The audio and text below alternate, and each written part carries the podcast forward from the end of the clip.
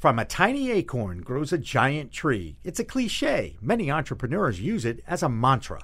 When it comes to the new world of weed, that tiny seed might not have to room to grow when it's planted in urban areas, so why not grow weed indoors and horizontally? That's what Trella Technologies has figured out, and their co founder and CEO, Asia Nicole Atwood, joins me in studio next in part one of a three part series of In the Weeds with Jimmy Young.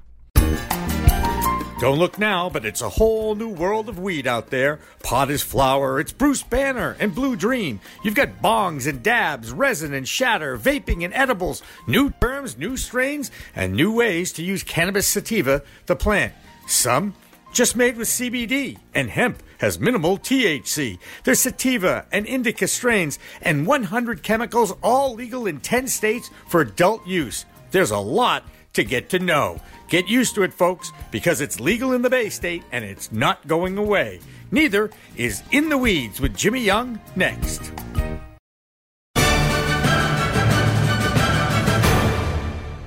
Revolutionary Clinics is just one of 49 medical cannabis dispensaries in Massachusetts, but there's a reason why it's one of the most popular. It's their patient first philosophy. All day long, they teach, they educate, they communicate about this complicated plant called cannabis sativa. That's true whether you visit their Cambridge location in Fresh Pond at 110 Fawcett Street or at 67 Broadway in Somerville. Revolutionary Clinics, where the patient comes first.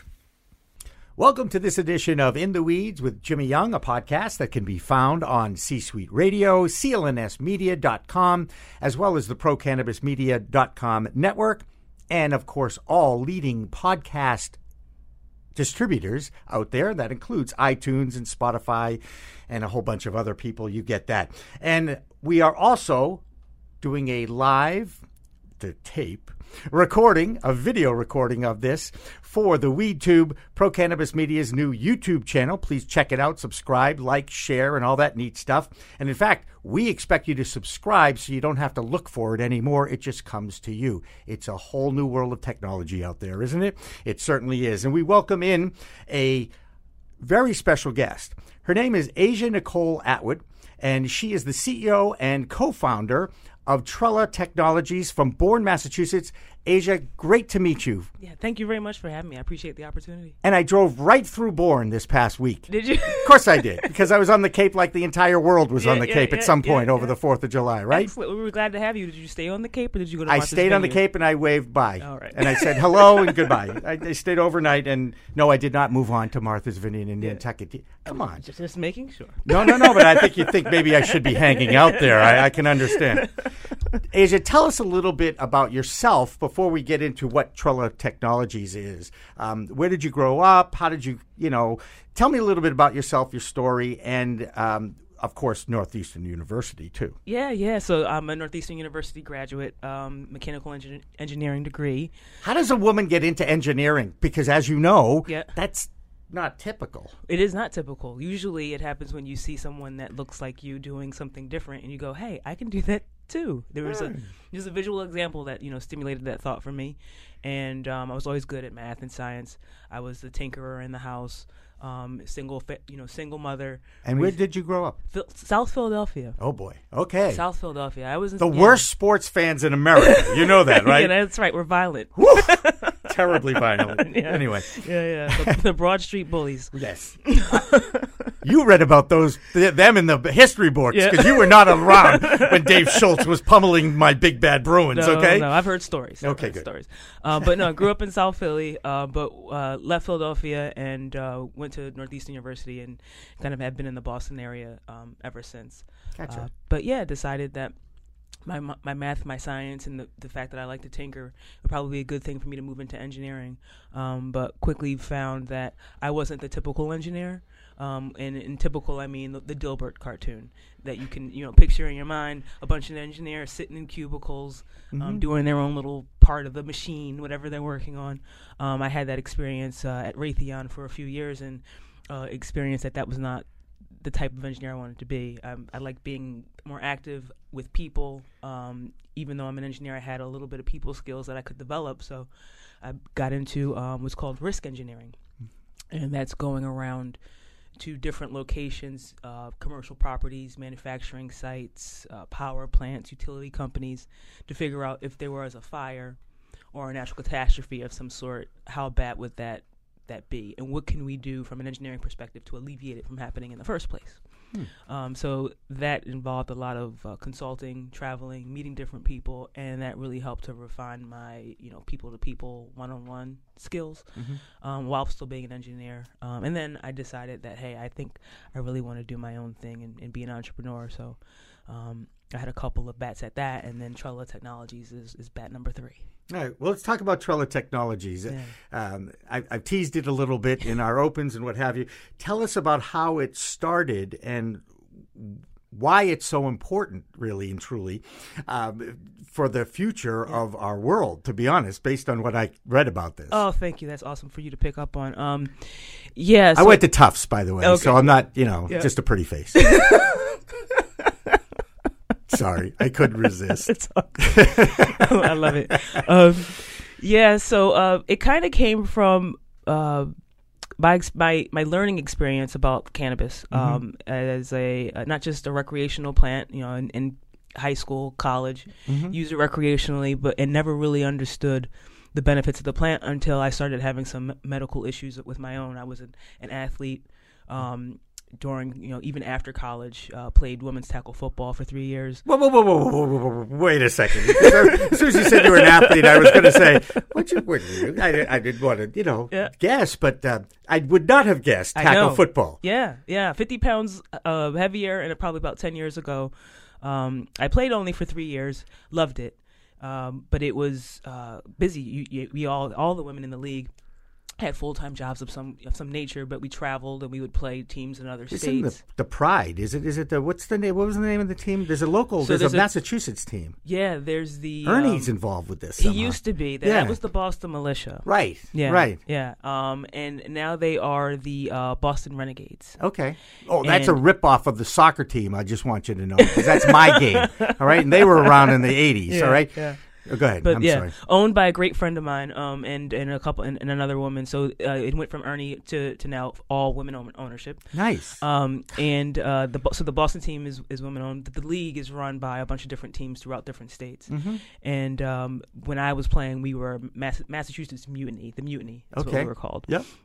Uh, but um, yeah, that was it was a great time. I was a running back, um, yeah, fifty pounds heavier, and just took a beating. How took, in took the world did you? Come on, you're engineer. Wait, science, engineering, and tackle football. Yeah, my boss wasn't happy. No, I guess he was not. I mean, did you come to work every day? I mean, that's just crazy. I came to work with a cast on my hand and had to climb ladders, roof ladders, with a cast for about three months. So that was, wow, that was that wow. was a little bit but yeah. So you're an athlete. We understand the competitive nature of sports and mm. some of the positive things that sports does oh, teach yeah. us all. Yeah. And I'm guessing that when you start a company, um, you have to have a game plan, mm-hmm. right? Yep. And then you implement that game plan. So uh, take me through the beginnings of Trella Technologies a little bit because I know there's a co-founder in there too. Right, right. So um, the issue that I was having growing my own, so I was growing my own cannabis oh. since I had my you know, Me- some physical issues. Card. I had yeah. a medical card, yep. grow my own cannabis. Yep.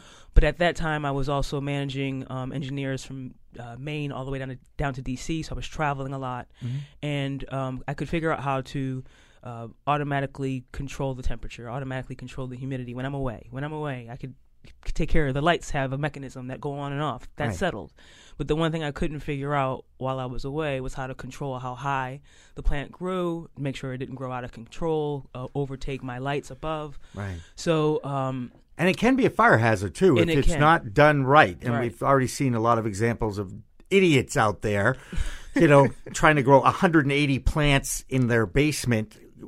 Yeah. Never mind. Yeah, you do have to be smart about your growing. Yes, yeah. you do. Yeah. That's right. It's a living thing, by the way. Yep, exactly. Even though it's a weed, it's a living, living thing. Right. I agree 100%. Yes. Did you um, ever talk to your plants? Come I on. always. Oh, you do. Yes. yes. I know a lot of people who do this. always, and they talk and they talk to me. I'm like George, sure they, like George sure Washington they, Carver said. He said the plants talk and I listen, and that was his gift. That's how he received. Among other gifts that he gave back to us exactly, too, based exactly. on what I remember from my history yep. at Tufts University. Yeah, yeah. I'm sorry. Go ahead. I, I do tend to interrupt. By no, the way, that's okay. Okay, that's okay. Um, but uh, I was saying, so I, I this was an issue that I couldn't that I couldn't find on the market. So um, we we I was transitioning out of another startup and looking for another idea, something else to do. Mm-hmm. And I wondered if there's a if if this hasn't been done before, is there a way that we could do it? So I approached my co-founder Andres Chamorro III, um, and we call him Dre. Mm-hmm. Um, Dre and I went to Nor- Northeastern University together. That's how we met. Mm-hmm. Um, so um, I contacted Dre and said, "Hey, I wonder if this is something that we can figure out." And he loves new, innovative ideas. He's done. He's a patent king. He's a patent king. Yeah, very creative. Yeah. Um, and just an awesome, awesome brain. Um, in, inside of that head. Uh, so I figured, and we work well together. So Yeah. I figured if there's a way that we we can come up with something. Yep. So we started out with just um, uh, brains. Well, first thing is we we did is we took a pause and we said, is there a market for it? Because just because we think there's an idea here doesn't mean that there's actually a market for it Right. And I ran into a um, an angel investor um, who said you need to develop your pitch deck before you even start Right. creating your first prototype. Yes. That's right. That's right. So Tell us your vision first in pictures, Right. and then we'll see if we want to write you a check Right. to implement it Yeah, and, yeah, and develop it. yeah, um, and I'm glad that he did that. He's made us pause uh, because what happened is I I took a step back and looked at the overall indoor farming industry as a whole. Um, and uh, got into the vertical farming industry where people are actually stacking multiple levels of, of plants one on top of another. Mhm. I've seen this. I know a friend of mine that I grew up with has a dispensary down in Bridgewater, Alternative Compassion Mm-hmm. Yep, Services, and uh, they have a stacking Yep, uh, arrangement. Yeah. Yeah. Um, but the thing that I found with that stacking arrangement is you're limited by height. Um, in those situations as well. So just as as I'm limited by height in my basement where I grow my you know several plants. Yeah. The Under 12 plants, under twelve, sure. under Right, twelve right, plants. Yes. Um, um, I, the vertical farming industry is also limited by height as well. Um, and the everything that I could see were short plants like you know greens, lettuce, short cannabis strains. Yeah. You know they. I'm sure they can only grow a certain variety of strains. There's certain strains that they can't grow because they're just too vegetative and they would overtake their space. Right. Um, so I said, hey, this is a solution not just for me in my, my basement, um, but also a solution for the vertical farming and indoor farming industry as a whole. Yeah, and indoor farming is really interesting. first of all, never in a million years being, you know, numb when it comes to science and technology. Really and truly, I'll admit that, including plants. Okay, I have a black thumb. I think I, I have A not. I've already killed a plant this season. yeah, I just yeah, want to know. I feel bad about it. Okay. but you know, I feel bad. I make it. I went out and I got more plants, and they're doing just fine. Thank Mm-hmm. You very much. I water them every day, but I don't talk to them. I talk to myself. I don't need the plant to listen to me. anyway, we move. Let's move on. Um, indoor farming is not just limited to cannabis. I mean, Correct. this is a this is an industry. It's out there. I mean, you know, the farming industry has had to reinvent itself a few times Yes. rather than just throwing seeds out onto the Right. the big field and growing it and selling their crop. I mean, it's it's science and technology now. Yeah, I mean, agriculture was our very first industry. You know, if you go way back to we, we, the first thing we had to figure out was how to feed ourselves, Mm-hmm. and we will never, we'll always have to figure that out. Um, and the world is changing now, where we're running out of space. We don't have as much arable land, so that's land that's actually good and healthy to actually grow on. We, you may have land, but it doesn't mean you can actually grow on it. Right. Um, and then some people don't have access to that land, so we're going to have to come up with um, ways that we can sustain ourselves in different, you know, in different environments. Right. All right. So let's um, let's walk through a little bit. Of, now, I took the um, initiative, if you will, of looking at your video and Thank you. putting something together that we call B-roll, All right. um, which is basically your pitch deck, which is a video. We'll get into that investment thing in, in a second, but I really want you to kind of walk us through this machine that I saw on video Yeah. that grows plants horizontally. I mean, it's kind of fascinating. So walk me through the. You had to make a prototype too. Am I? Yeah, we uh, we we've made uh, we're on our fifth version right now. We have version five that we're currently growing um, a plant in, and uh, we have a Facebook uh, Facebook uh, you know feed. So we if, if you go on Facebook or follow us on Instagram, you'll see our most recent posts that show the actual version five with a plant in it. Yeah. Um, but it's not like a live stream of the plant growing, though, is it? No, to be clear, Okay, it's yeah. that's good. sorry, Because sorry. I'm like, I really would worry about people who would actually be watching the plant grow. It's kind of like watching paint dry, yeah, yeah, right? Yeah, no, no, I don't think there's enough interest for that. So That's right. No, I hear you. We'll do a Facebook live. We do Facebook lives every couple of weeks. Okay. and. We have the, and we just did our first one last week, so we're doing another one next week. Okay. Um, and uh, we have the actual unit in the background, so you can see it with the plant um, Mm-hmm. in it as well. Cool.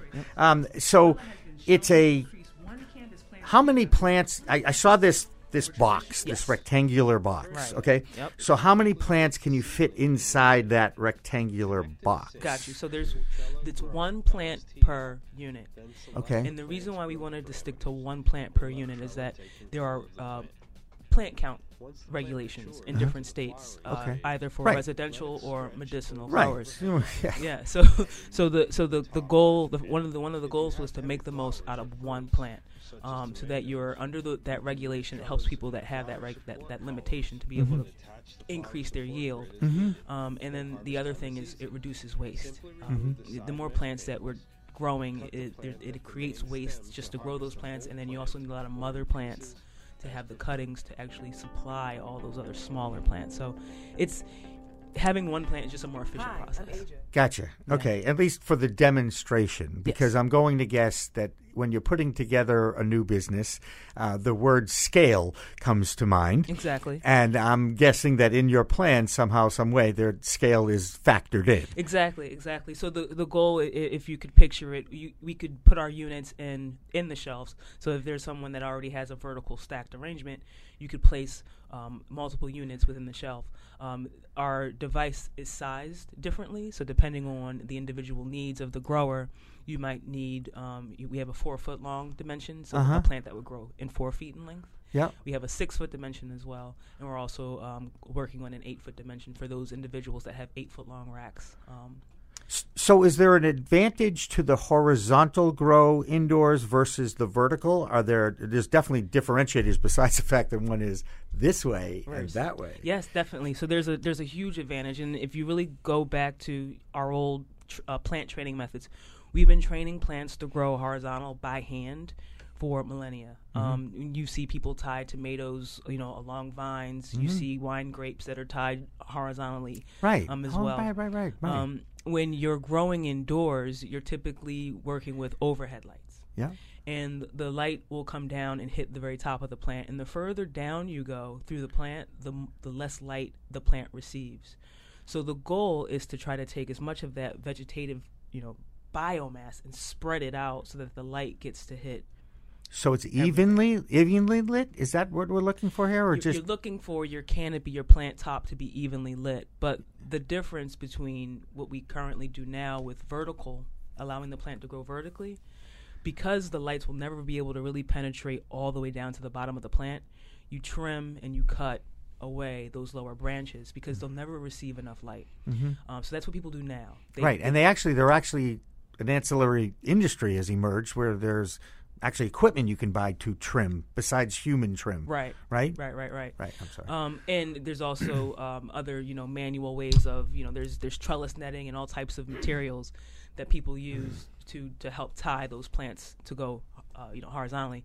But what we're doing is we're doing it with automation, and instead of um, allowing the plant just to grow up straight, where only the very top of the plant gets light, we train the plant to grow sideways so that all of the branches can stretch.